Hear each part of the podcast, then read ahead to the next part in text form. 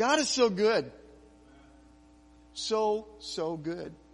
And I can say that today more, more so than I could even last Sunday. Because each time I see Him moving in my home, my family, my behalf, my wife's behalf, my kids, my grandkids, I say glory to God. I want to speak to you today about grace.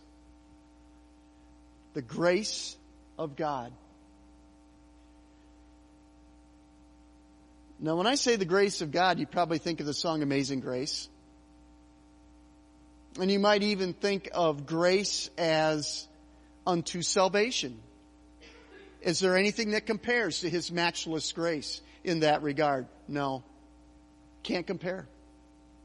There's no one who can stand before Him and say and brag and bring out all of their great accolades unto themselves. God is all by Himself in that regard. There's no one like Jesus. There's no one like the King of Kings. There's no one like Father God. And if you know the Holy Spirit, shh, we aren't supposed to say that in certain churches. It's the way it is, isn't it? Oh. The Holy Spirit is God.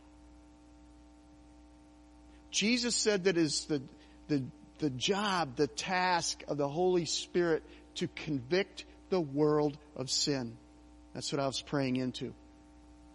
That's what we were praying into. And nowadays, if you feel convicted of sin, you say, Oh, don't judge me. Don't judge me. Shall we?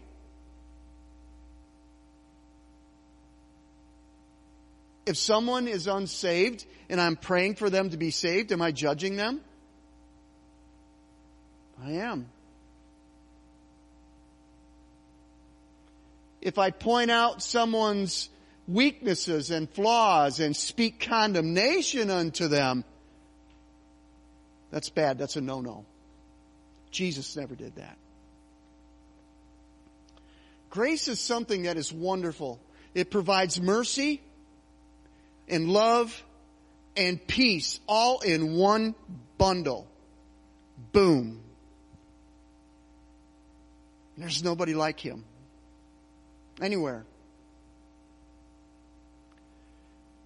I want to call your attention this morning to John chapter 1.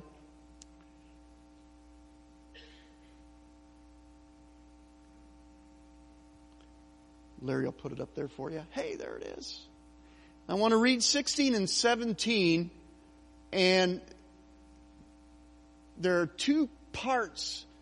There's a part in each of those verses and you'll see in a moment. I want to draw our attention to the second part first and then we'll come back for this part. But let's just read it for right now that I've fully confused everybody. Out of his fullness. Prior to that, he was full of grace and truth. John chapter 1. If it's been a while since you've read it, go back and read the first chapter. It's wonderful. Out of His fullness, out of His being full of grace and truth, we have all received grace in place of grace already given. For the law was given through Moses, grace and truth came through Jesus Christ. Do you see the two parts there? Okay, the first one is, out of His fullness, we've been given grace upon grace. We've been grace added to grace. Grace for grace already given. And we'll come to that in a moment. But I want us to look at this part. For the law was given through Moses. Grace and truth came through Jesus Christ. The law was given through Moses. You see, John is comparing something here out of the grace and truth that is just flooding his being as he's writing those first few lines in his gospel. When John was, was reading that, if I can go between the lines and get a sense for context, I can see John being astonished. His remembering being astonished to meet the Lord Jesus the first time and what it was like to walk with him for three years. How did John meet him? It had something to do with catching a bunch of fish. I mean, a bunch. Enough for all of them. And it was a great, it was a great stashing away of sorts, a nice putting aside of some money to start their trip of walking away from their nets and leaving their vocation. And nobody could look at them and say, oh, you are just, you're, you're just totally irresponsible for doing that. Have you ever had someone tell you that? I have. I was irresponsible for quitting a vocation as a residential electrician and leaving and going into ministry full time. Does that bother me? No. Because the person came back to me later and said I was wrong.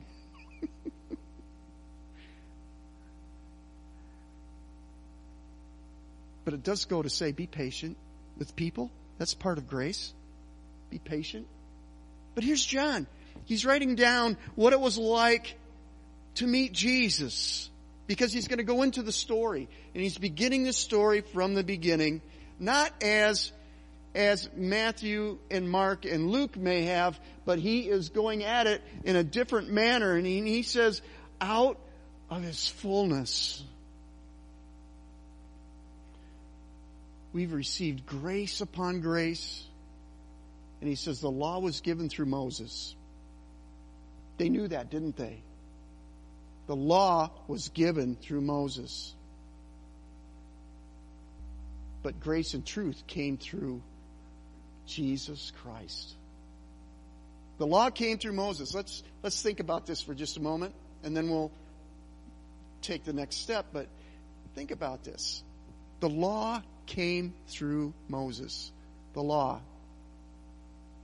Came through, it came third person. It was impersonal. It was very impersonal. Yes. He did.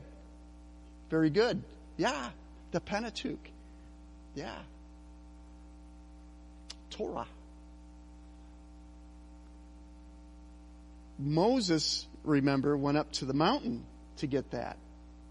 It was written on stone tablets.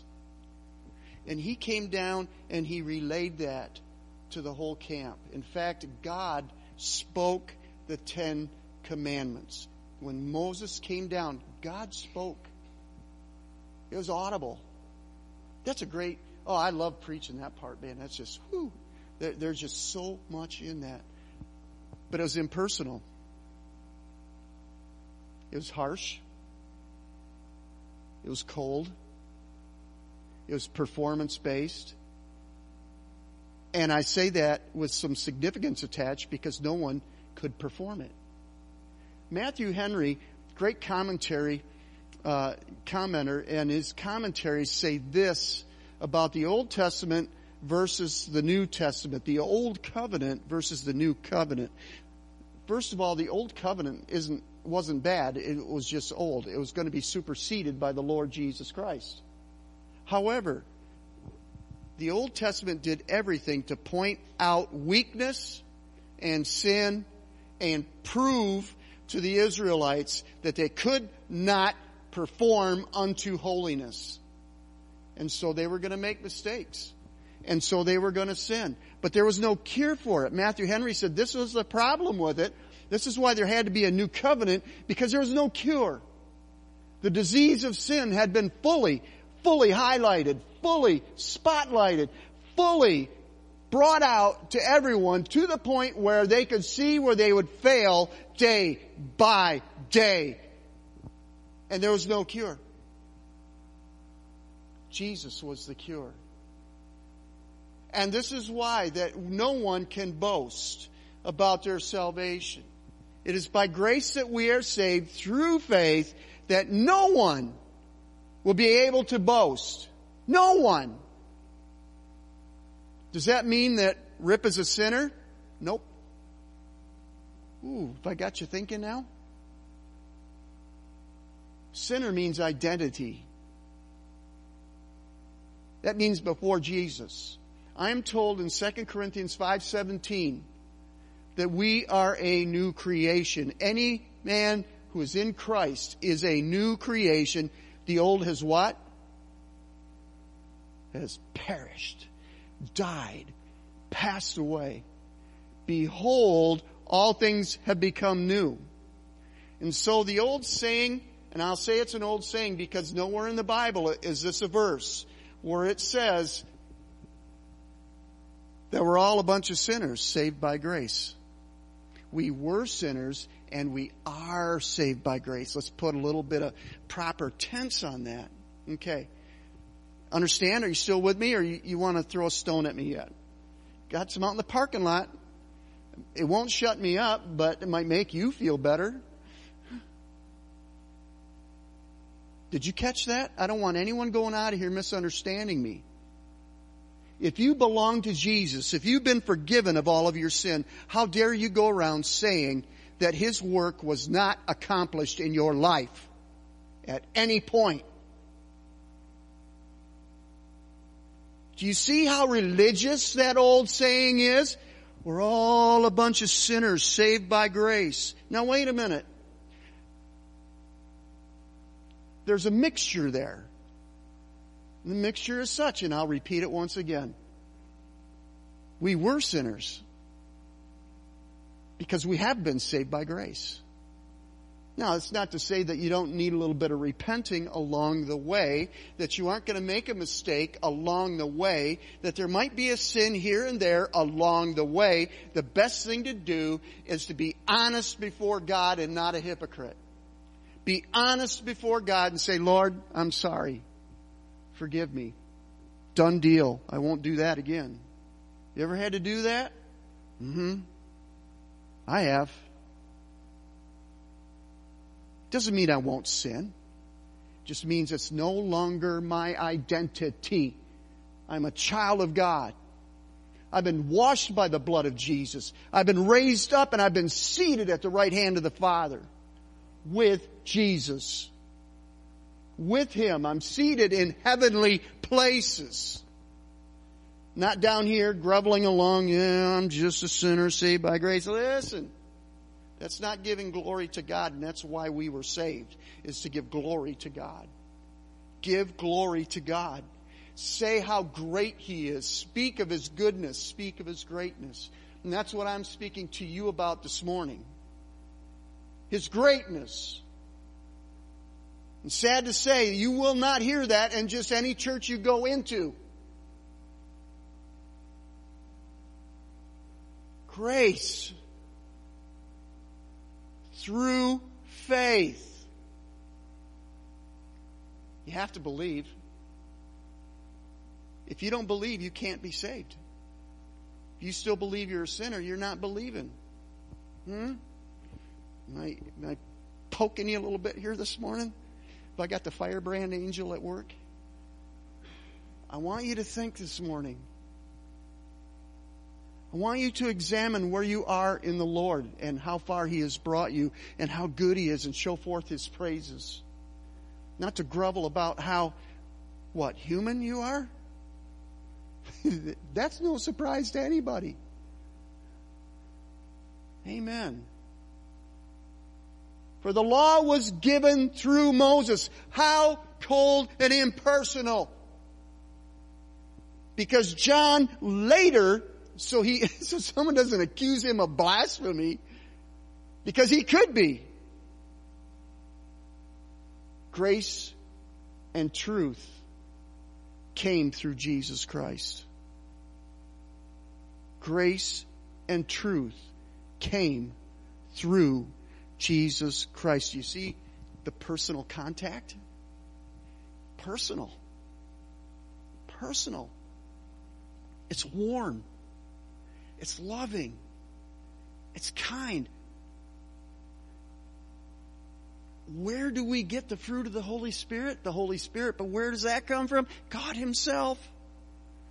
It is the character of the Lord Jesus Christ poured in us and out of us better known in Galatians 5 as the fruit of the Spirit. Now, the fruit of the Spirit is, and I go down through the list of the ninefold, but you know that. You've read this and studied this. Grace and truth came through Jesus. That's what made him different. That is why people followed him. Some of them followed him just to see what he would do next until he started turning over the tables. It's like, ooh, I'm not sure I want to hang around this very long. Or the part where we are to sell all we have and give to the poor, then come follow him. Or the part where he said to deny yourself. Deny yourself. Take up your cross. They didn't know Jesus was going to die on the cross when he said that. They didn't know that. They're thinking, man, that's pretty harsh.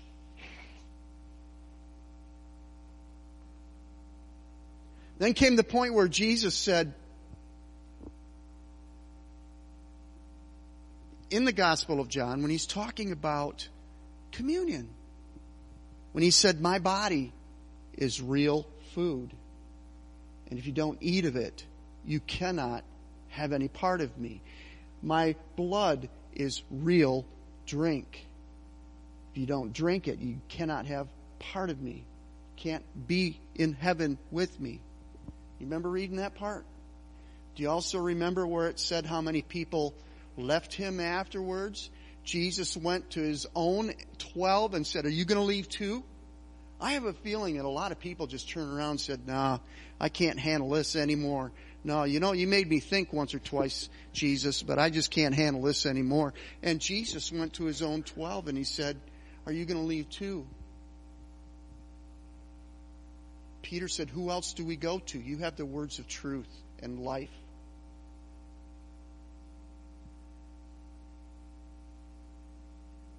Living under grace means living under God's favor, but it also means living under His rules. Amen. I don't like rules that people put on church living. Learned that as a youth pastor. And for those of you who don't know me, my wife and I were saved out of out of alcohol and drugs and back in 1981 and from that point on everything was brand new and I mean really brand new and uh, just amazing what he did and I mean instantaneous and so we learned right away that there's a such thing as rules. And we were told things that we weren't supposed to do in church. Like wear blue jeans. You know me, Kate. I'm wearing, you know, I'm pretty spiffed up here this morning. And I don't always preach with spiffed up clothing on, okay? Just felt like putting it on this morning. Because I felt like it. Grace is about God's favor. Whether you have favor with mankind, people around you, does not change the fact that you are at an all-time high for God's favor. Did you know that? Until He tells you differently. And that's why the Holy Spirit convicts us of sin so we can come right back under that grace. But conviction is the number one sign that we're under grace. And that leads us into this part where he says out of his fullness we've received grace upon grace, after grace, and after grace. You know what that means? Don't overthink it. Don't overthink it. I tried to overthink it. I can't. It means this grace all the time, grace every day. Grace every day. And it shows up in ways that we just don't know. And we think, you know, it's, you know, amazing grace. How sweet the sound that saved a wretch like me. I shout in that song, but when it comes down to it every day, I see His grace and I can't, I'll stop and say, Oh God, thank you. My wife and I this past week, we had to stop and say, Lord, thank you for your protection. There's a point in every day when we are praying that we will pray for protection. And it usually comes in around the meal, you know, because we're also thanking Him for provision. We thank Him for His protection. But this past week, we saw it in action. Grace upon grace. We saw it in provision. I mean, it's like, oh, we don't take that for granted stuff. I mean, it happened. There was something there and it's, it's like, wow. Thank you, Lord, for favor.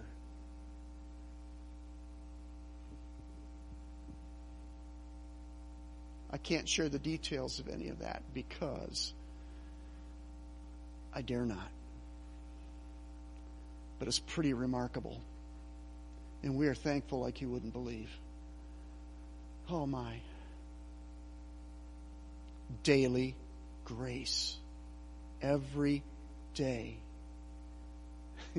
think about, think about John now when he writes grace upon grace. We've already received grace in place of grace. Upon, read other texts on that and find out how many different ways that that is actually communicated and all comes down to this every day. In, in Luke chapter 22 in verse 35, Jesus was sending out the 12 and they're sending them out two by two to go and witness and he says, don't take any cloak with you. Don't take an extra pair of sandals. Don't take an extra staff. Don't take any money with you. And they're like, how could we buy anything? That's the point. And he says, all of the time that I was with you to this point? Did you lack anything? Did you lack anything? And I ask you, what have you lacked? Lift it up as a praise to Him.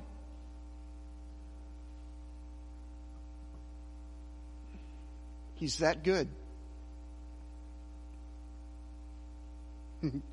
One silly little thing. How many of you have hit a deer and totaled out a vehicle? Mm-hmm. Mm-hmm. Them little stinkers. I was making my way to Petoskey. It was late at night. It was one of those rainy nights. You know, rainy nights you can't see with your headlights very well.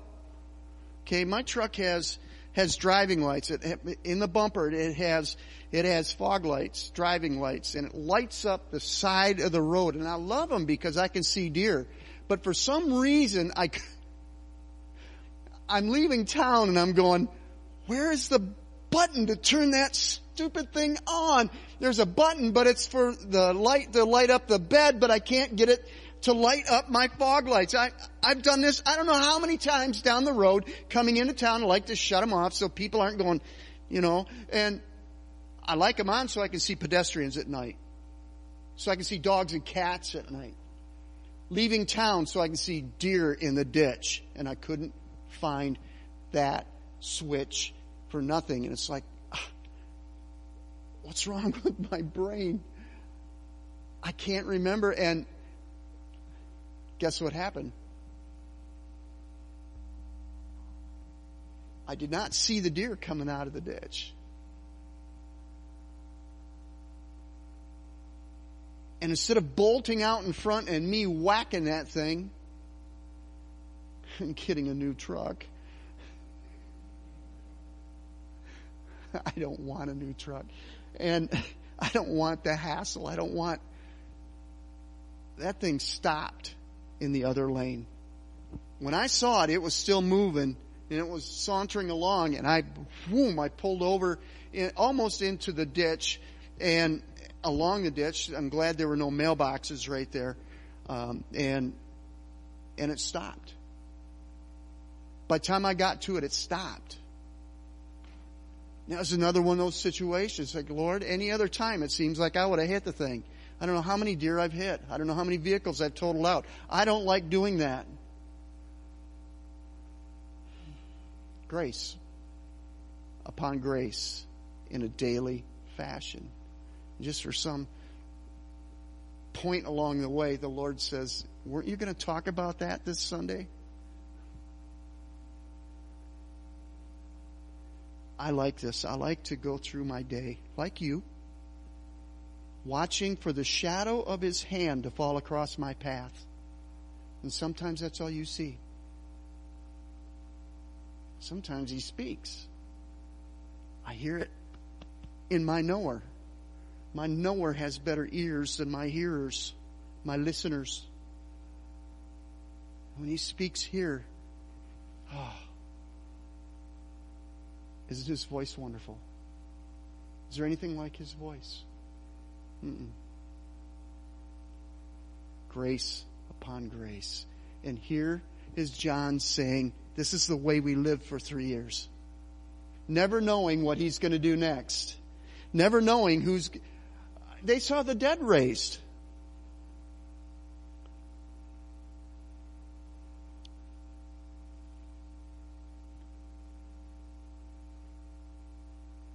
Grace upon grace. You can't talk about grace without looking at what Paul said. My grace is sufficient for you. You know what that means? That means something that you've been asking for, the Lord finally answers you and says, you know what? My grace is sufficient for you. What led Paul to ask this is in 2 Corinthians chapter 11 and 12. But Larry, if you bring up that section in 12, we're going to look at this. And this is, this is where Paul starts out and he says, because of surpassingly great revelations, in order to keep me from becoming conceited, I was given a thorn in my flesh, a messenger of Satan to torment me. What else would Satan do? Three times I pleaded with the Lord to take it away from me.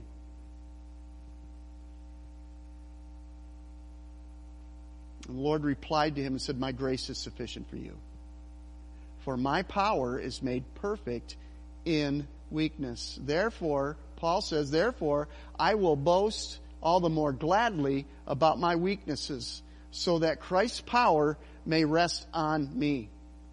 That is why, for Christ's sake, I delight in weaknesses. I delight in insults.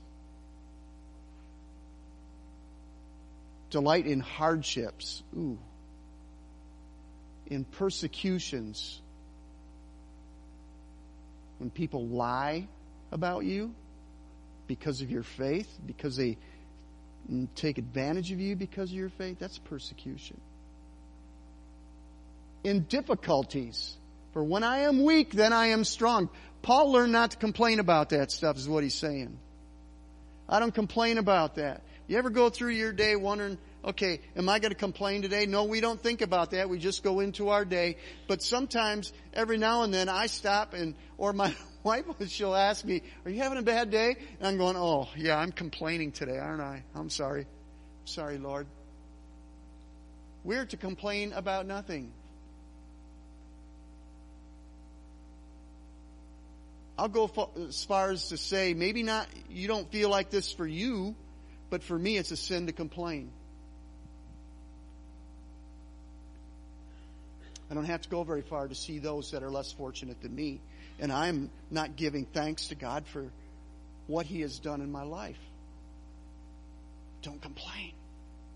So what was what was Paul's thorn in the flesh? I know that this has been kicked around theologically for ages. You know, the truth of the matter is, it's right there in front of you. It's a messenger of Satan. Why?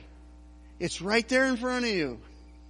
So he wouldn't become puffed up, proud. Why? He was a great teacher. He wrote most of our New Testament. suffice it to say, he had much there to be proud of, didn't he? But if you want to go further as to what the thorn is, it's really easy to see in the chapter in front of that. You ever read about his sufferings in chapter 11 before we get to chapter 12? It's all in context.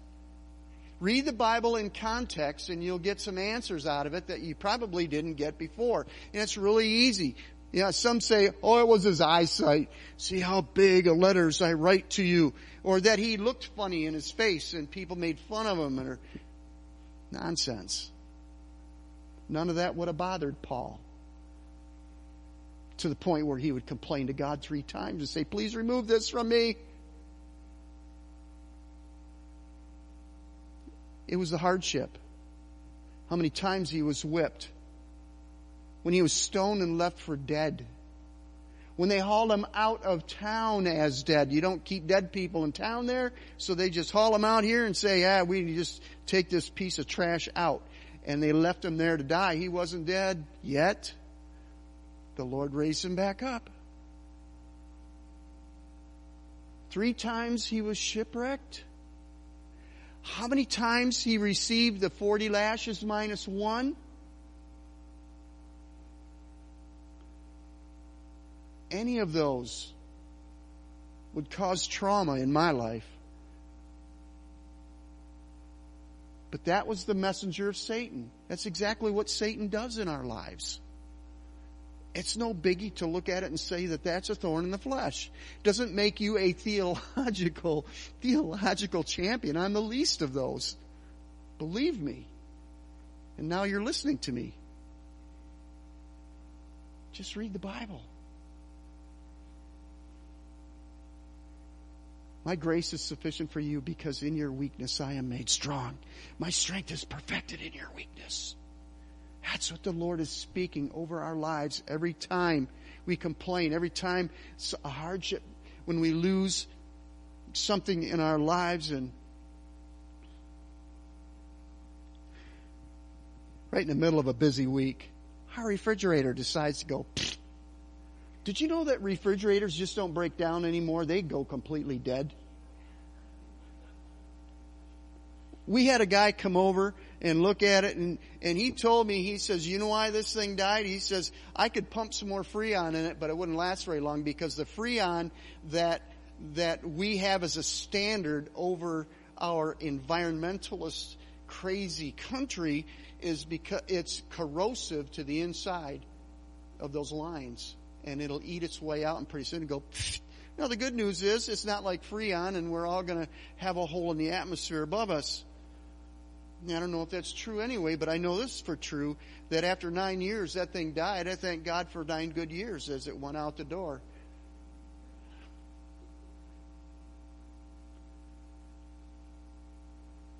I wasn't complaining. I was thanking God that we were going to get a new refrigerator no matter what was going to happen. We're going to we're going to have a new one. We do.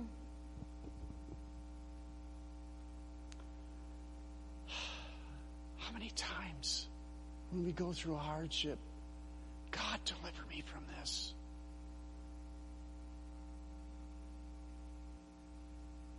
And when we find our way to the other side of it, we look at that verse. In your weakness, I am made strong, the Lord says. Strong. Do you know what that is? What would have happened if the Lord didn't send that messenger of Satan? He would have become puffed up, right? You know what that is? That's pride. What happens with pride on the heavenly scale in your relationship with God? Number one, He will resist you. You have any pride in your life, He will resist you. God resists the proud. Peter said it. James said it. But he gives grace to who? The humble. And so this is the, this is the practical working of that dynamic. God resisting the proud but gives grace to the humble. Paul was receiving grace because of what Satan was doing to his life. He was receiving grace because he was staying humble. because the Lord was working in his midst.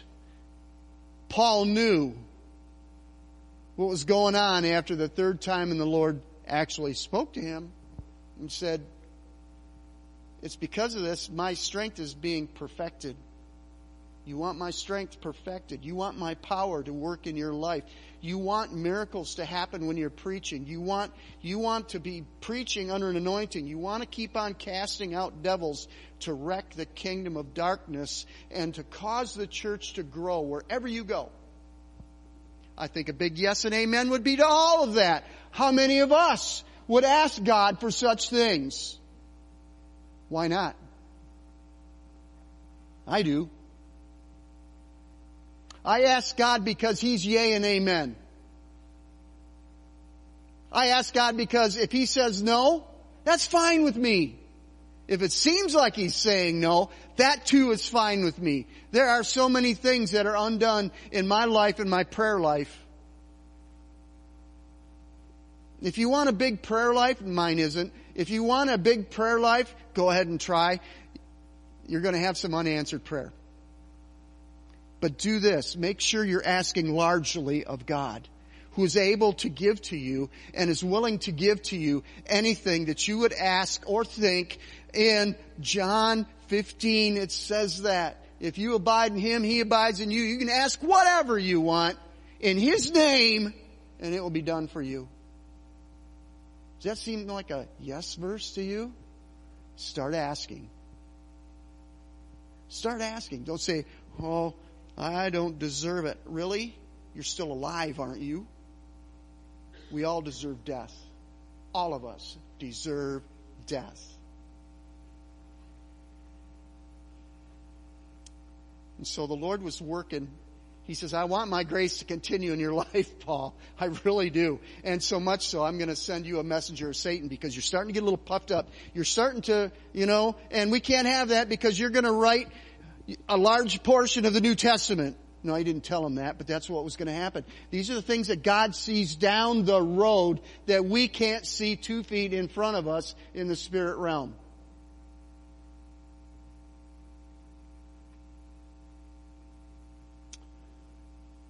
Amen. To that I say amen. Do you give permission for the Lord to do anything in your life that He wants to do? Or do you find that scary? There is that little element of the unknown, but do you trust Him for that? Trust Him.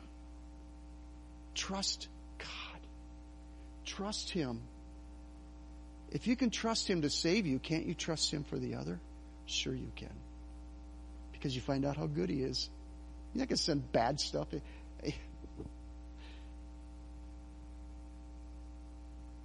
If you ask for a loaf of bread, is he going to give you a rock? Will he give you a snake? No. You know your Heavenly Father. Ask. Ask. A little story from my past.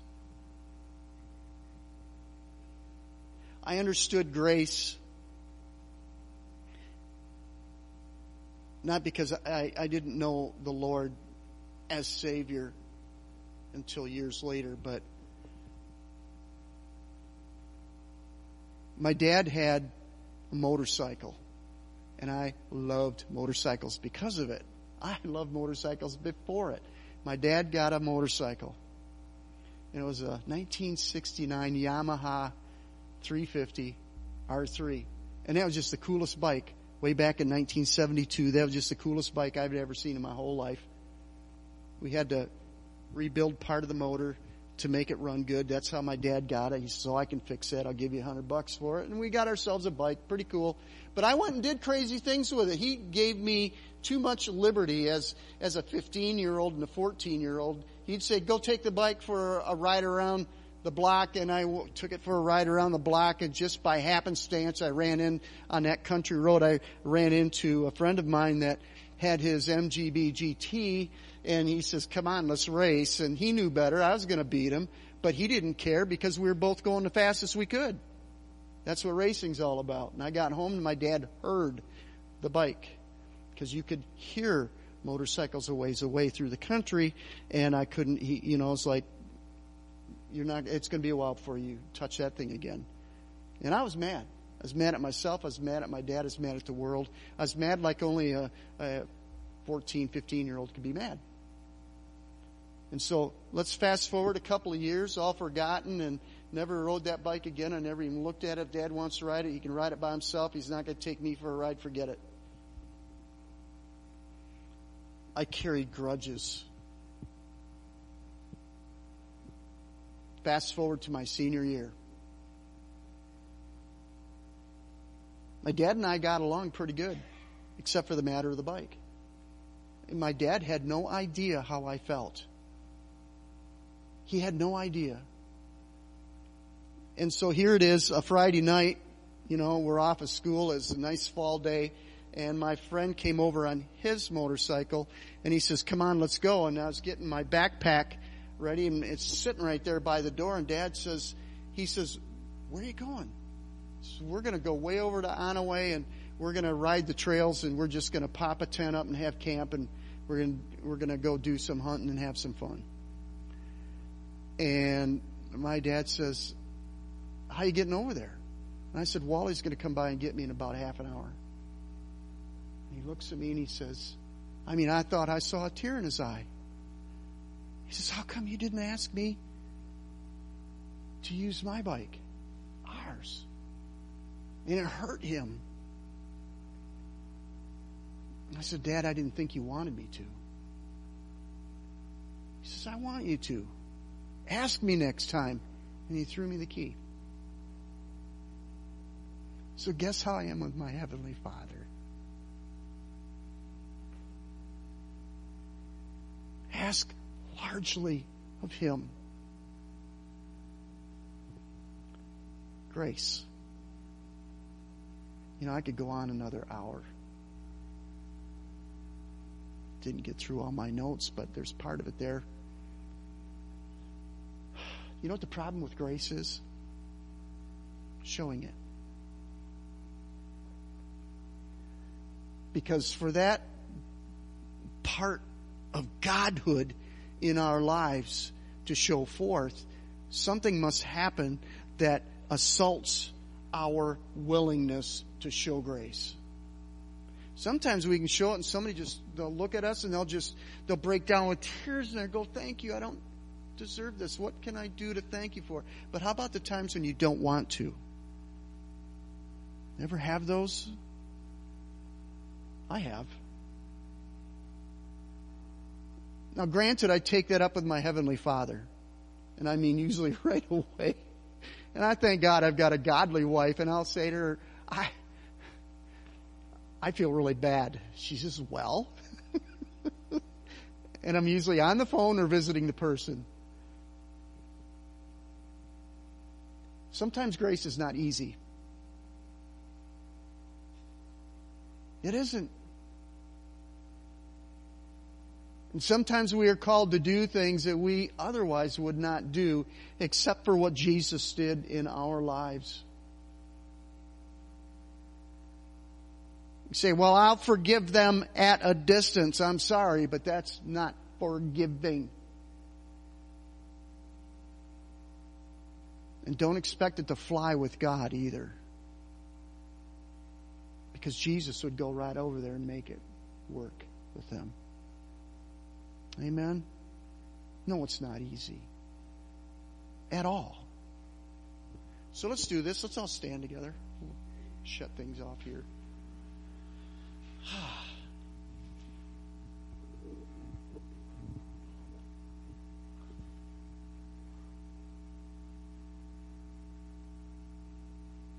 Jesus loves you more than anything else he's got going on. Did you know that?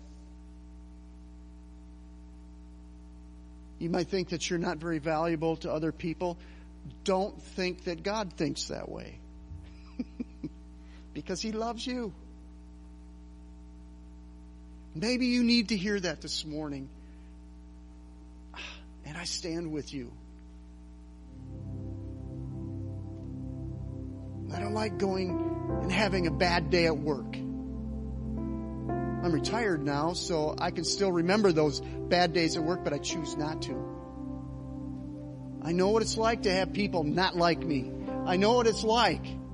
So whatever it is causing you to think that God does not love you as much as He does, I can't communicate how much He loves you. I'm sorry, I wish I could. Except I can say this, Jesus.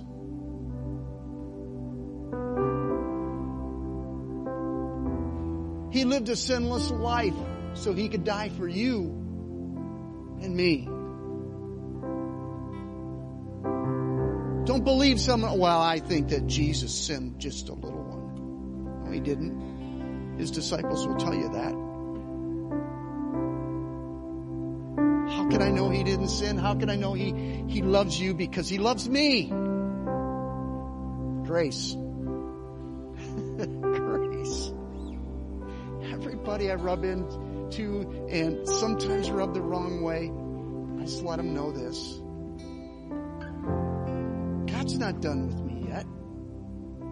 He's not done with you. But will you give him the time and the space and all the pieces of your puzzle so you can get to the end of that 10,000 piece puzzle and find one missing? Well, don't buy a puzzle at a garage sale. But that's what it's like. When you give your life to Jesus, you're giving Him all the pieces and you're going to let Him put it together, not you. Let Him put it together. And all He asks is for you to believe Him and to believe what His Word says. Believe it. There's a lot in here that pertains to behavior and all that stuff, but I'm not even going to get into that other than this He wants you to live like he did. Is that enough? That's enough. Let's bow our heads. Let's pray. Lord, thank you for you. A man sent from God full of grace and truth.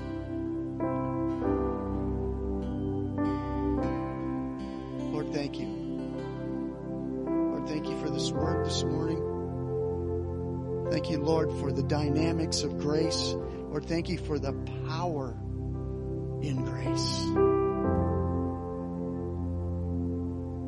Hallelujah.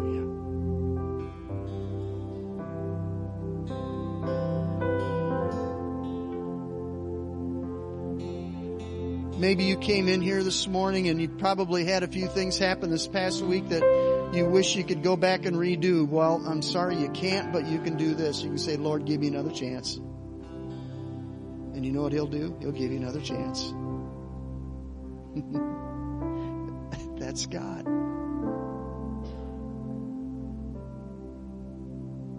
The righteous fall seven times and get up again.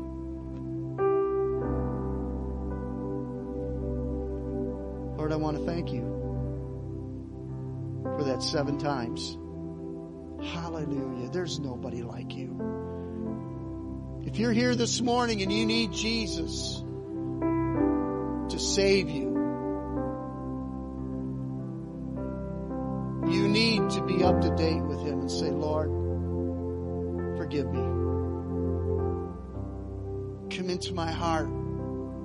I surrender. Lay down your life before Him this morning. And just watch how things on the inside change. It feels so good to be forgiven by a holy and righteous God. And to be loved by a holy and righteous God. Thank you, Jesus. Jackie, would you play that, please?